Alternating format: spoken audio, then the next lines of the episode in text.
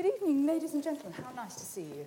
And um, uh, it's very nice to be here at the beginning of the next phase of the National Theatre's uh, discussions about the arts. Because for the last month, it's been talking about the last 50 years, culminating, of course, at the weekend in the, in the great big um, birthday celebration performance, which I imagine some of you will have seen either by being here or by watching it on television.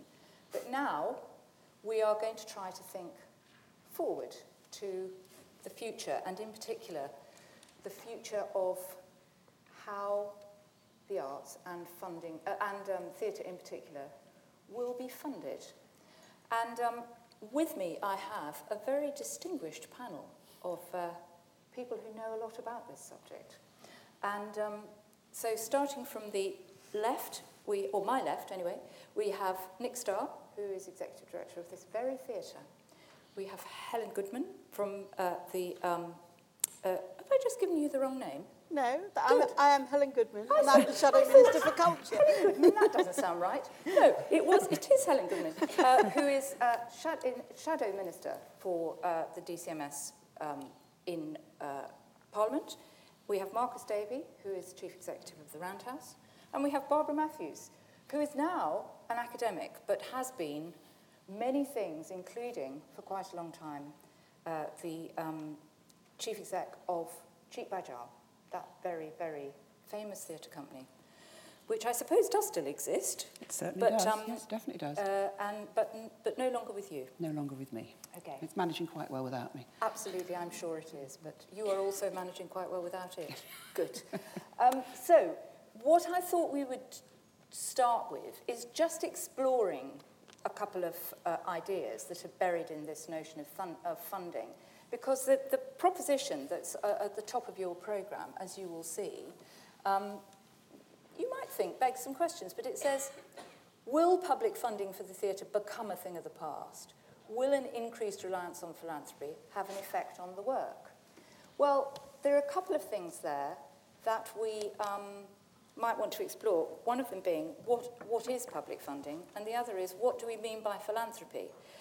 Um, because the economy of organisation, arts organisations now is actually very different from how it was 50 years ago, and very different from how it was even 20 or even 10 years ago, mm. it seems to me.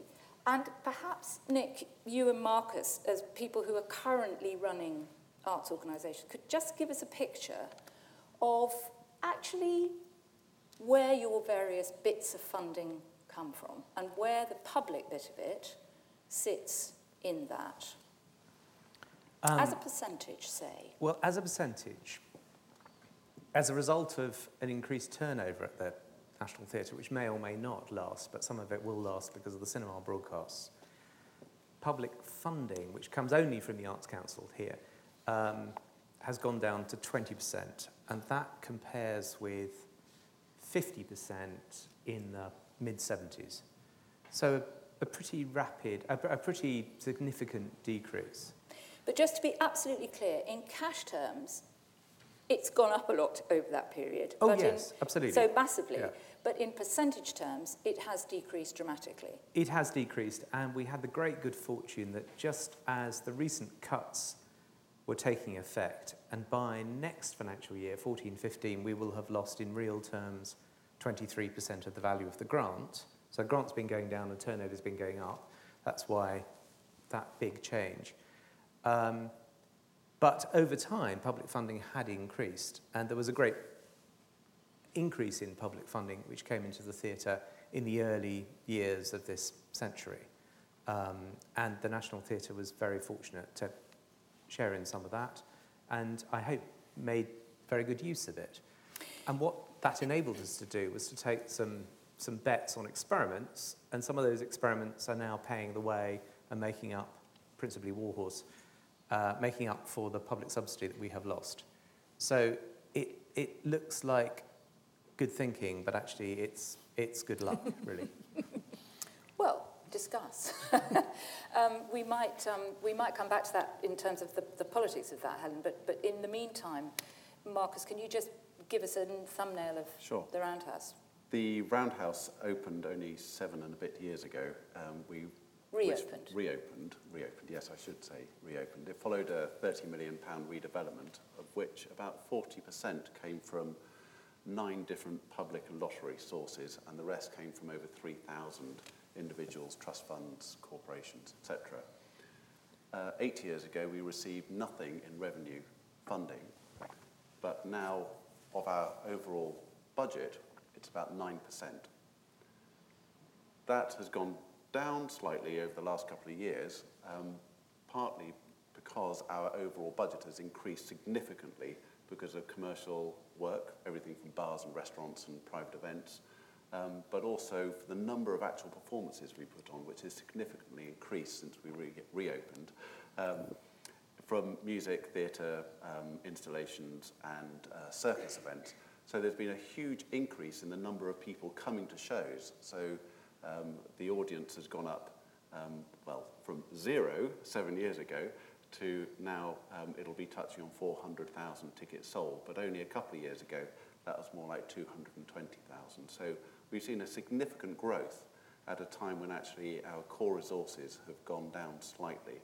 Um, again, um, that hasn't always been by design, but by necessity in the fact that we needed to make more money to do what we want to do. But also, there's a huge audience will and want for there to be more for them to go to.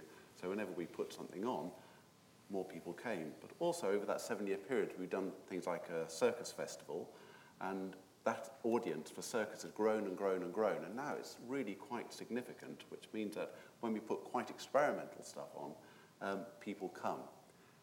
It's with that core support of that public funding, or by public funding I mean um, coming from the Arts Council, tax money, um, that has enabled us to be risky, experimental, but also developing work that doesn't find a home easily elsewhere. And so we've been able to build that work and find an audience for it and keep going with it. And, and just for the record, Nick made the point that the National uh, gets, the public funding that it gets comes only from one source. Is that true for the Roundhouse? Uh, nearly. Uh, the, the money mainly comes from the Arts Council. We used to have money from our local borough council, but the borough council cuts have been significant. And if we took into account um, uh, rate um, expenditure that we spend, pay to Camden, actually we're a net funder of Camden. Oh. they wouldn't say that though, because they would say obviously that money goes to central government, but I do that as a bit of a joke, hmm. which they really appreciated. so Barbara, I'd like to come to you in a second about the impact of these changes over the last, let's say, 20 years on companies who are in the position now that Cheap R was in 25 years ago. But before we do that, Helen, can you just give us a feeling about what you think as a, as a politician who may have to take decisions about this in the future? what the value uh, of public funding of the arts is and where it sits in the kind of what you might call the hierarchy of need that politicians have to think about when they decide how they're going to allocate public funds to anything? Well, we're very conscious of the fact that uh, obviously theatre and all arts uh, spending is much loved by the public. So we have a total commitment to continuing with public funding. There's no question about abandoning public funding. And it's absolutely brilliant to hear from Nick and Marcus that uh, given the times of austerity which we face uh, at a political level, they're still able to grow lots of other sources of income. I also thought that what Marcus said about the redevelopment was interesting because one of the things that didn't come out of the celebrations on Saturday actually was the fabulous building that we have here from Dennis Lasden. Now, it's really important that there is still public money for buildings, and that's true in London, but it's even more true in the regions because mm. it's no good us saying, oh, we'll support lots of companies in London and they'll all go out on tour if there's nowhere for them to go and tour. So I think when we're thinking about support, we've got to get the balance right between buildings, which are very important, between investing in the future, and that means the education and the training of people front of stage and back of stage, as well as supporting the institutions and the productions. And I think we need to ensure that there is a whole package. Now, maybe there are some income sources which uh, are better for some of one of those three streams. Um, and I think some of you have more experience than well, I we, do. In, we haven't said the that. word lottery yet, have we? We have, to, we have to say the word lottery because uh, lottery is a form of public funding, but it's a very different form of public funding from money from, from taxed, from, ta from um, taxation. And it has gone, in the main, over the years towards capital spend, which goes to your point about, about buildings. But um, the, the, the fact is that, that, there, that there is a political return, is there not, depending on how you invest in the arts, um, in making sure that buildings and organisations are kept alive. But you said something interesting. You said, we understand that, that the arts are, uh, funding the arts is very popular with the public. Are you sure that's true? I don't think that art spending is as popular as the NHS. It wouldn't be true for me to make that suggestion. But um, I th- and I also think that it's really important that we finance the arts because there are fantastic economic spin-offs. And I mean, you've got lots of examples of that, mm-hmm. I know. Um, but I just wanted to emphasise that as well as being a really significant part of the British economy, and in fact the creative sector being the only part of the British economy that's been growing recently, um, I just wanted to make the point that alongside that economic contribution, there is also the intrinsic value of the culture. Mm. Mm. And emotional attachment exactly. that people feel. Yes. Exactly. So, Barbara, thinking then about how people who, who want to make things happen in the arts now might begin to think about how to do that. You started uh, with Declan Donnellan and Nick Ormerod quite a long time ago now, I think we'd have to say, wouldn't we? Yes, that's the polite um, way of putting yes. it. 1981 it was. So, not, not to spend too much time thinking about the past, but just, just for interest, was the, the availability of public funding at that point something that you thought of first or something that you came to later? And how would you compare that with how people are now starting things up?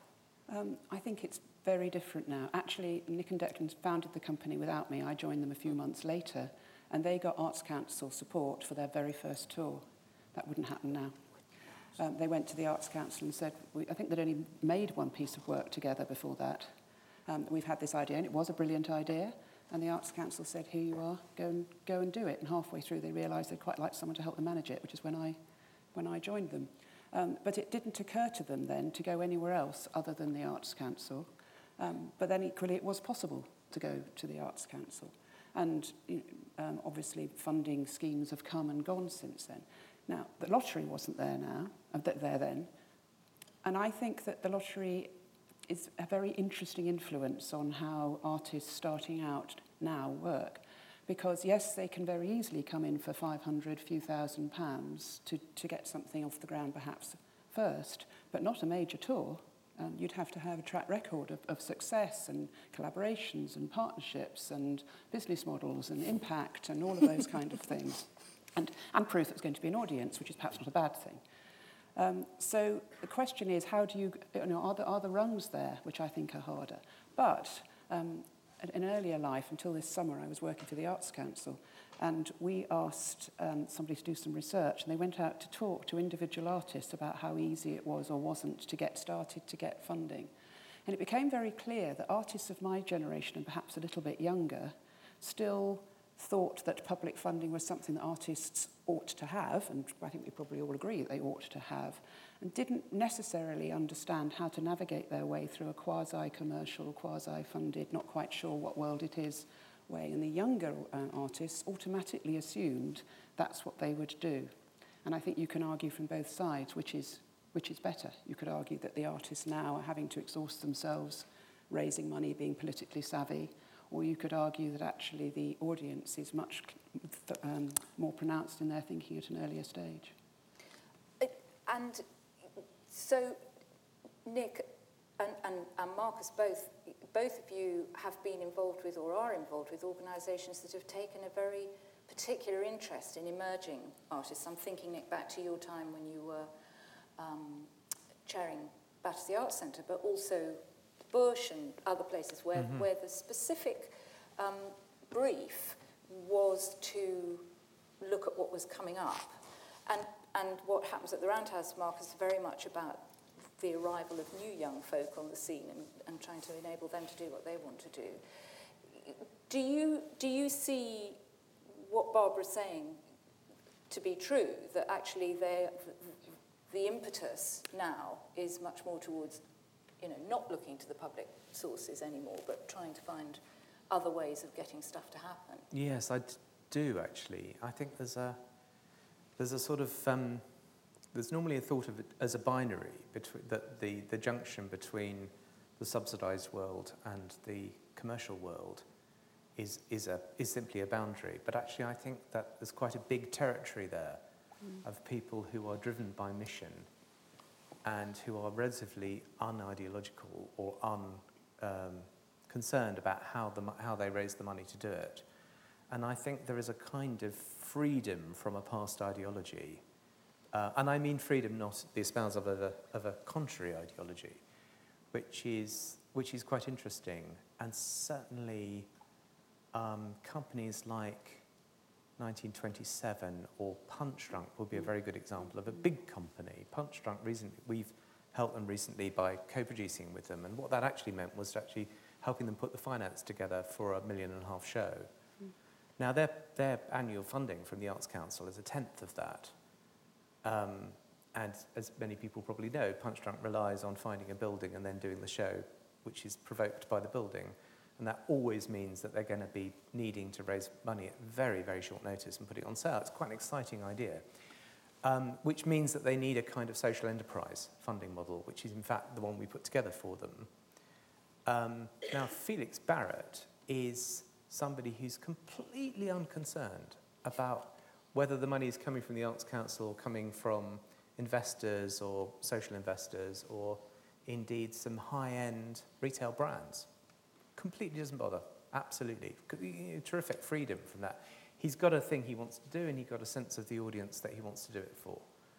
Um, now, I don't think that's the template for the future because that would leave out what public funding has to do, which is constantly to be subsidizing the audience in one in some cases in order to make it affordable to see things and on the other hand to put the money into the research and development the development the developmental stuff the emergent stuff that would otherwise wouldn't happen. But i think there could be a little bit more recognition for this what i'm calling this sort of mission driven non-subsidized space. It's interesting actually. Um, there's a theatre just along here um, on the south bank which is well over a thousand seats and it receives no public subsidy whatsoever. And it's called the Globe. Could we be talking about? it's called the Globe. The Globe Theatre. And what a very impressive enterprise that Indeed. is. It does when it tours. Mm. And it does when it tours. Yes, Glyndebourne, I suppose, would be the case yep. also of a non-subsidised organisation and so on. Um, so I think what that says is what is unlikable is the sense that public funding should be there by right, that there should be some entitlement to it. Um, because that then doesn't allow, and if one thinks about what, how to be accountable for one's public funding, I think you've got to say what role it's playing. It isn't simply the thing that plugs the gap between what otherwise would be a loss and gets you back to zero at the bottom of your P&L. Okay, Marcus, I'm going to come back to you about you, the particular artists who emerged through the Roundhouse because I can see that both Helen and Barbara are very keen to respond to Nick. So let's start with Helen. Certainly am. Um, I think the access point is absolutely crucial. I think extending access, extending reach is really important, and that, that has a sociological dimension and it has uh, a geographical dimension. So I think we, we are going to want to um, hold your feet to the fire on that, really. Uh, and, and that that must remain one of the key concerns that, that any uh, sensible government would have. Mm-hmm. But before I come to that, can I just say, when we're talking about access in terms of, for example, keeping ticket prices down, that was done here by using money that didn't come from public sources. And I, I, I, th- I think that this is one of the reasons why we really have to examine what we mean by philanthropy, don't we? Mm. Because, and maybe Barbara, that's mm. the point you want to take up, because actually the cheap, the, the cheap tickets, marvellous, brilliant scheme here is branded with a commercial organisation, a commercial sponsor. So, you know, the way the model works, the way the public bit of the funding interacts with, or the public mission interacts with the private source is also quite complicated, isn't it? Mm. No, it's very simple. it's very simple, actually. Um, Travelex don't pay for the cost of cheap tickets. It's a, it's a really, really simple thing. You've got a, a as you know well, Jenny, you've got a it principally happens in the Olivier Theatre, which seats just over 1,100 people. If you're not filling the seats, you, and, and you, you can lower the price and increase the, the capacity. And then, um, which is great because it makes the public funding go a lot further. And also, what, what happens then is it produces an audience that enables slightly different, diff, quite different actually in some cases, work to happen on the stage because, um, because an audience in some senses pulls the work from the stage. Um, and then that is a branding opportunity, which there it is for the development department to see whether they can get a sponsor. And, and why not, you would say? No, I mean, in the context of sitting here amongst just the few of us, we can say, look, that's a perfectly good way to go, which is to say, Travelex have stayed with that scheme, and, it's, uh, and they're the heroes. It's a hero brand. It's absolutely terrific. Mm. Um, but it's actually quite a simple relationship, not a difficult one. And I think that actually at bottom, these relationships, whether they're sponsorship or, or individual philanthropy, are reasonably simple relationships. The big question, of course, and I'm sure we'll come on to it, is you can create those relationships much more easily in London than you can elsewhere. Yeah, yeah. absolutely. Barbara, I know you burst okay. well, um, well, I'm going to say slightly different now. Nick just said that, but in a way, what he, you're describing to us, Nick, is the importance of all of these different bits of the plat being together. And what I was going to pick up on is what you said earlier, which in effect was it doesn't work when public subsidy is used to underwrite market failure. because what, then we just make it easier for people to do things more cheaply than um, necessary. So in other words, if something isn't going to sell sufficiently and all you do is make it a price where people will buy it, then that's very unimaginative and very un, um, ineffective use of public subsidy. And the reason why I say this is if, you, if we just had a commercial theatre and the model of, of many commercial producers, which works extremely well, is to raise money for an individual project – Um, and so the ability to cross-fertilise or to give things time to, to grow, develop, perhaps um, change tack halfway through, it's very hard for them. Some of them do it heroically, but it's very, very hard for them. But when you start to have a, a model which that is happening alongside some public subsidy, which gives time for a strategic view to be taken, and you're, um, um, you tell me if I'm wrong, Nick, the opportunity, the strategic opportunity you've had to do that with Travelex and to develop an audience is because you know you're going to still be here tomorrow. Absolutely. And that's the mm. important thing. Mm, mm. Mm. Yeah. Can I, can I just challenge something that Nick said? You can. You said the relationship was simple, but I was thinking during the celebration of the National Theatre on mm. Saturday, I don't think people would really want Pravda brought to you by News International would they? I mean, it doesn't. Neither would News International. I was going to say, I think. or indeed, or indeed, Pravda brought to you by Guardian Media Group. I mean, a competitor. So there must be some issue about where the money comes from and what the mission is, and how the mission and the funding source uh, are connected or are kept apart, or how you manage that. Can I let Marcus pick that up? Because I think there are actually issues there for... Well, I'll go back to but, Nick's story yeah. about Felix Barrett. You know, you go with the organisation that you think best suits your organisation. And, um, you know, I go right back to some of the younger people that we work with. And the theatre world may have changed a bit, but the music world has changed unbelievably over the last five years. Mm. So a young group coming into the music world now, it's completely different to what it was two years before that um, you know, the way that they think about how they're going to set up, how they're going to find their funding, how they're going to get on, into the next rung of the, the ladder it's no surprise that some of the, the, the chart-topping bands that we've had over the last few years have actually come from very privileged backgrounds. Yeah. The reason is, and I don't blame them for that, I think it's fantastic that they've made of something, that they have a skill and they've really worked it. They've had funding from families to get on with it. Um, the musicians that we are working with, and we work in spoken word poetry and circus and everything else you can possibly imagine from broadcast and radio and so on, um, take musicians particularly, they need a particular kind of support as an interface to the industry. It's, it's not actually about um, the relationship um, of a funder, but actually it's about that relationship that goes to the industry. Um, with spoken word poetry, many of you in here um, will probably know of that. Some of you won't. It's you know the new form of um, well, it, it, says what it does on the tin really. Um, it's a wonderful new um, way. And of course, people say new way, but actually, this has been going on forever. Uh, um but there's a movement amongst young people that um, spoken word poetry is more sexy than music. And these groups are coming, they're forming collectives, they're finding work, they're finding work in the ways that um, some of our forefathers would have found work in, in, in, in men's clubs or you know, working men's clubs and going around and going around and going around every single place they can and forming those places and performing where they can, apart from the love it. But they also need support. Where is that coming from? Partly, they're looking towards crowdsourcing. I know we're going to get onto that. They'll go to their social networks, getting the audience in, but also they'll be getting £10 here, £10 there, £10 there, £50 there, and suddenly they've made enough money to actually do the thing they wanted to do. Then they'll get a support gig somewhere, and then they'll go up to the next stage. Um, in radio, uh, we run Roundhouse Radio. Probably two of you would have heard this, but maybe most of you won't. Um, it's, it's a training radio station. It's not actually, you can listen to it, Roundhouse Radio, but um, it's now kind of getting known in, the radio, in, in radio, in professional radio, as the Brit School for Radio, because 100% of the managers that have come through are now working professionally in radio. This is all interfaced with the industry. They're not looking for what I was looking for in the late 80s when I came out of college, which was when the young ones were on TV, and it was give us a grant, give us a grant, you know, and it's all about give us a grant. And it, it's, that thinking has disappeared. I think that's one of the biggest changes that I've seen, is that mentality is just simply not there. It's about and it's no surprise, I think, that creative people are also entrepreneurial people. They're the same set of skills.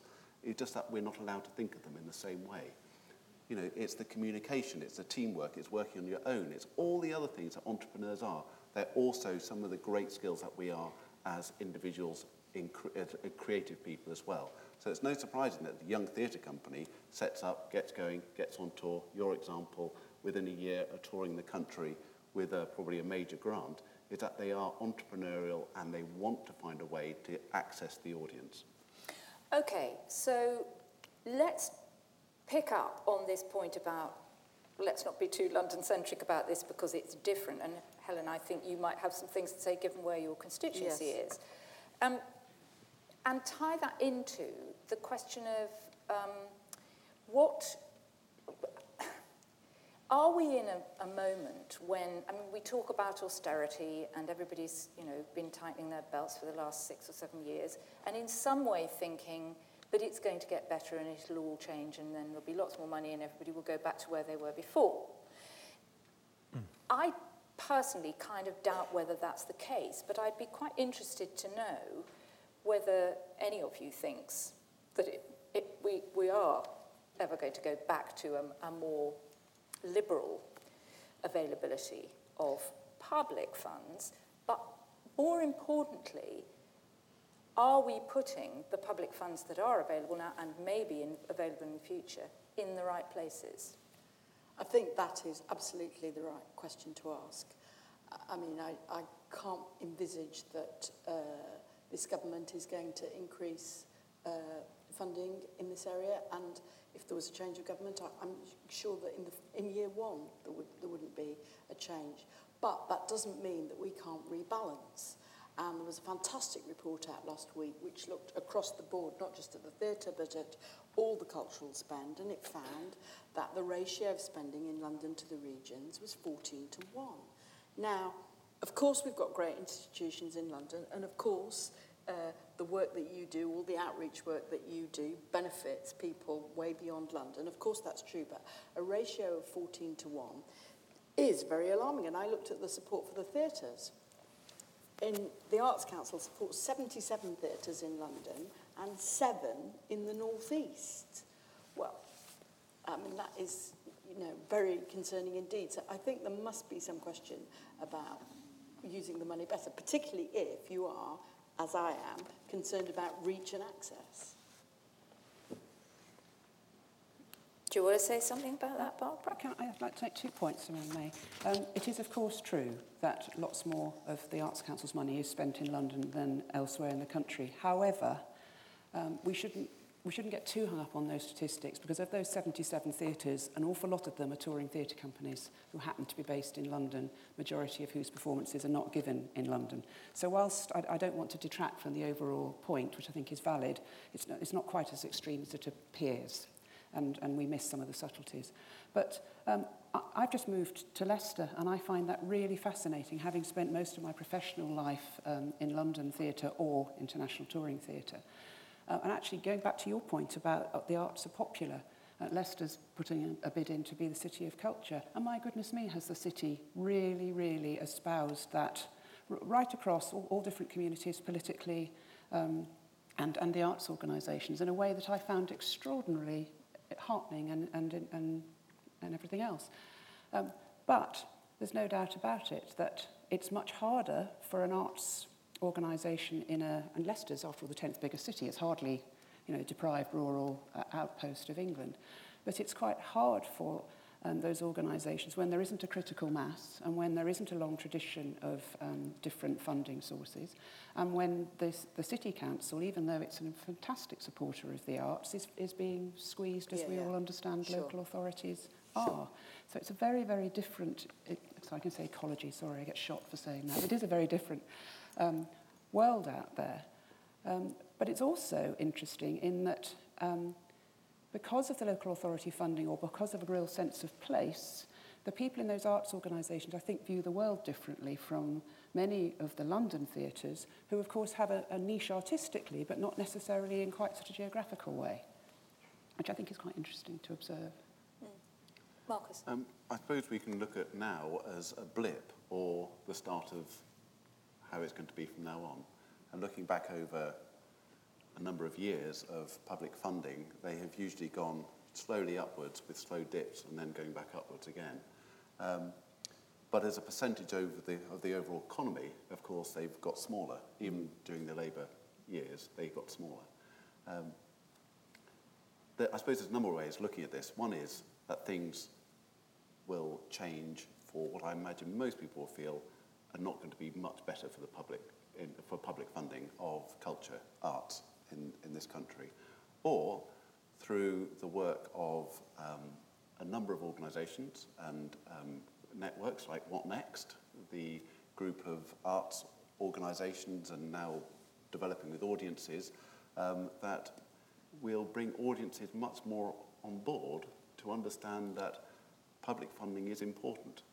And I don't think there has been a thing so much in this country where people feel that arts funding is important. But when you bring audiences directly inside and they can feel the power of it um, behind the scenes looking. And, and I, when we talk about philanthropy, there are philanthropists.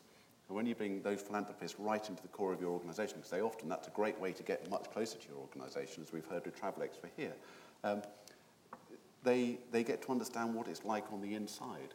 And I remember when Gerry Robinson, and for those who don't know Gerry Robinson, when he became chair, uh, chairman of the Arts Council quite a few years back, he was brought in from business and he kind of was brought in with a mission to kind of go and sort the arts out. Within a few months, he went completely native and absolutely fell in love with it and thought this was great value for money, um, that what we do, what the arts do, what you do, what we do for the country. It was a fantastic moment, and then arts funding went up like this. Um, I don't think we have to be shy about the value that the arts bring to this country. I'm not talking about the economic value, I'm talking about the, the thing that makes our lives, for many of us, our lives happier, more fulfilled, worth living. You know, you only have to look at on the TV, uh, all those wonderful programs like the choir, and the choir brings communities to, of people together through singing. Now, they're much happier doing that than maybe doing other things. The arts, another fantastic thing about the arts are they're non-competitive. So we're not fighting against each other to make ourselves happier, but actually we're doing something together to make ourselves happier. And lots of research recently, both here and I'm hearing stuff um, about Sweden, is that you probably heard it on the Today programme this morning mm. about singing, bringing people together. It makes us happier. And what are we looking for in life? We're looking for to be more fulfilled, we're happier, and have a better life. Um, and the core support of funding in this country has enabled us to develop our organisations as, you know, Nick has outlined for this organisation, a huge development for this organisation, for the Roundhouse reopening and becoming something much newer for large numbers of young people. Um, it wouldn't have been possible. It just would not have been possible. And you only need to look across the pond in that you know, across to America to see that when um, the arts used to flourish, and some of the great names, and you know, some of the people I love so much, like Laurie Anderson, Meredith Monk, and some of the others, um, where are those names now? They're happening more in this country and in Europe rather than over in America. And it's an extraordinary shift. And I think it's partly because we've had this bedrock of support for mm. a number of years. And if that can flourish, and then us to bring our audiences to help them through What Next for our own organisations, then we'll be able to see a different trajectory to the one that we see now. I just want to explore just a tiny bit more this question about, when we've talked a lot about public funding, about the value of it, about the importance of sustaining it, the fact that it probably isn't going to grow, but we need to make better use of it. But what we haven't quite explored is the other sources of income, not box office, but other sources of income, whether they be genuinely philanthropic or whether they have some commercial um, uh, impulse behind them, or whether indeed they are uh, to do with lots and lots and lots and lots of people giving very small amounts of money. Two things really. One, one is, is, is this an, an infinitely developable way of finding money to fund the arts? And secondly, just going back to this regional point, because I think it is something people feel very strongly about. Mm. It is much, it is palpably much more difficult to find those sources in places other than London. And it is also, there's a question mark at the end of this, is it not, quite difficult to get people outside of London to give money unless they can see the exposure that London offers somewhere in the mix?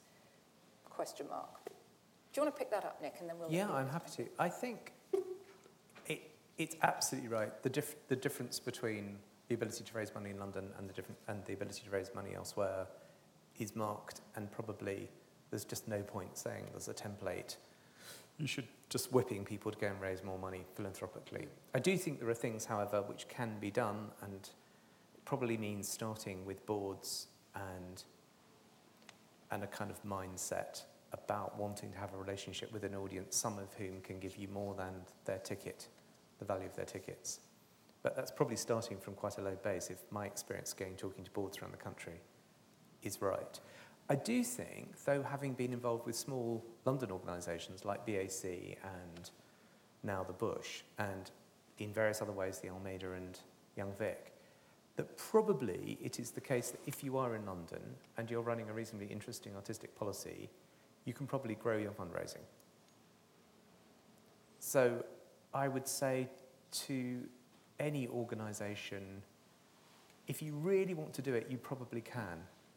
And it's quite, that In is London. subtle. That is quite subtle because actually the relationships with getting organisations who are pretty committed to the idea that they can't raise money round to the idea that actually it wouldn't be so terrible to let a few rich people through your doors. and they're probably in the audience already, and you probably quite like them if you met them. And actually, it's a good and simple and honest transaction to allow people to give you a bit more money than they pay the price of their ticket. Mm. Just put it exactly like that. Then I think you, I think, so I think in London there's probably a lot more money to be raised, to be absolutely honest. Outside London, I think it has to fall to public funding very largely. And I think there is an urgent need for more public funding, particularly in the regional theatre. Ask. Nick is of course quite right that it's infinitely easier in London, but I do actually think that more can be raised in the regions as well, but we have to be really realistic about what percentage that is likely to be of the overall cake. Mm. And you have got to want to do it, and you've got to have the time and the money to invest in, before it returns. And it, it, if you're talking about large sums of money from a commercial um, sponsor, then I think it's incredibly hard. There are, of course, regional theatres and organisations who do it, but they tend to be metropolitan based. But if you start to talk more of a crowdfunding, friends, um, you know, supporters paying £25 a year, and, and, and accepting um, that way of doing it, I think more organisations could do more. But it may be that if you've only got a staff of three people, it, it doesn't make any sense whatsoever to devote the energy to doing that when you might be doing, if you made the work better, maybe audiences would come in more quickly, or maybe your Arts Council funding form would be filled in better. So that, I think, is the challenge. You've got to have an organisation of um, a size or have a leader who really enjoys fundraising. And if you're not careful, you've, you've started to raise money in order to pay for a fundraising department that don't return hmm. what you, you uh, the investment. Um, as someone who's spent most of his working life outside London in rural Devon and then in Norwich, um, I think there are pockets where money can be raised. Norwich, I found corporate sponsorship much easier than in London. I think corporate sponsorship in London is really quite difficult. Um, but I think that one thing the government could do, um, be, which could be really helpful, is to encourage the general population to see philanthropy as a good thing. Now, that has partly started to happen through the Arts Council Catalyst scheme, which is about an, um, encouraging individual donors to give uh, more money, and then this scheme matches that amount of money and gives you some core support for staffing as well. Um, so I think there's a, a, a philosophical thing that can go alongside the philanthropic thing, which is encouraging people to have that mindset where actually giving a bit actually makes you happier. Sorry, I keep saying happier, but it does. And the research has shown that if you give something to something that you enjoy, then it actually makes you happier. and I'm afraid it has to be the last word because some people are going to come on here and do a play in a minute. and we better not still be here when they want to come on. So um, thank you very much to this panel who've really covered the issues remarkably comprehensively in a very short time. And thank you very much to you. I'm sorry we couldn't take more questions, but thank you for being here.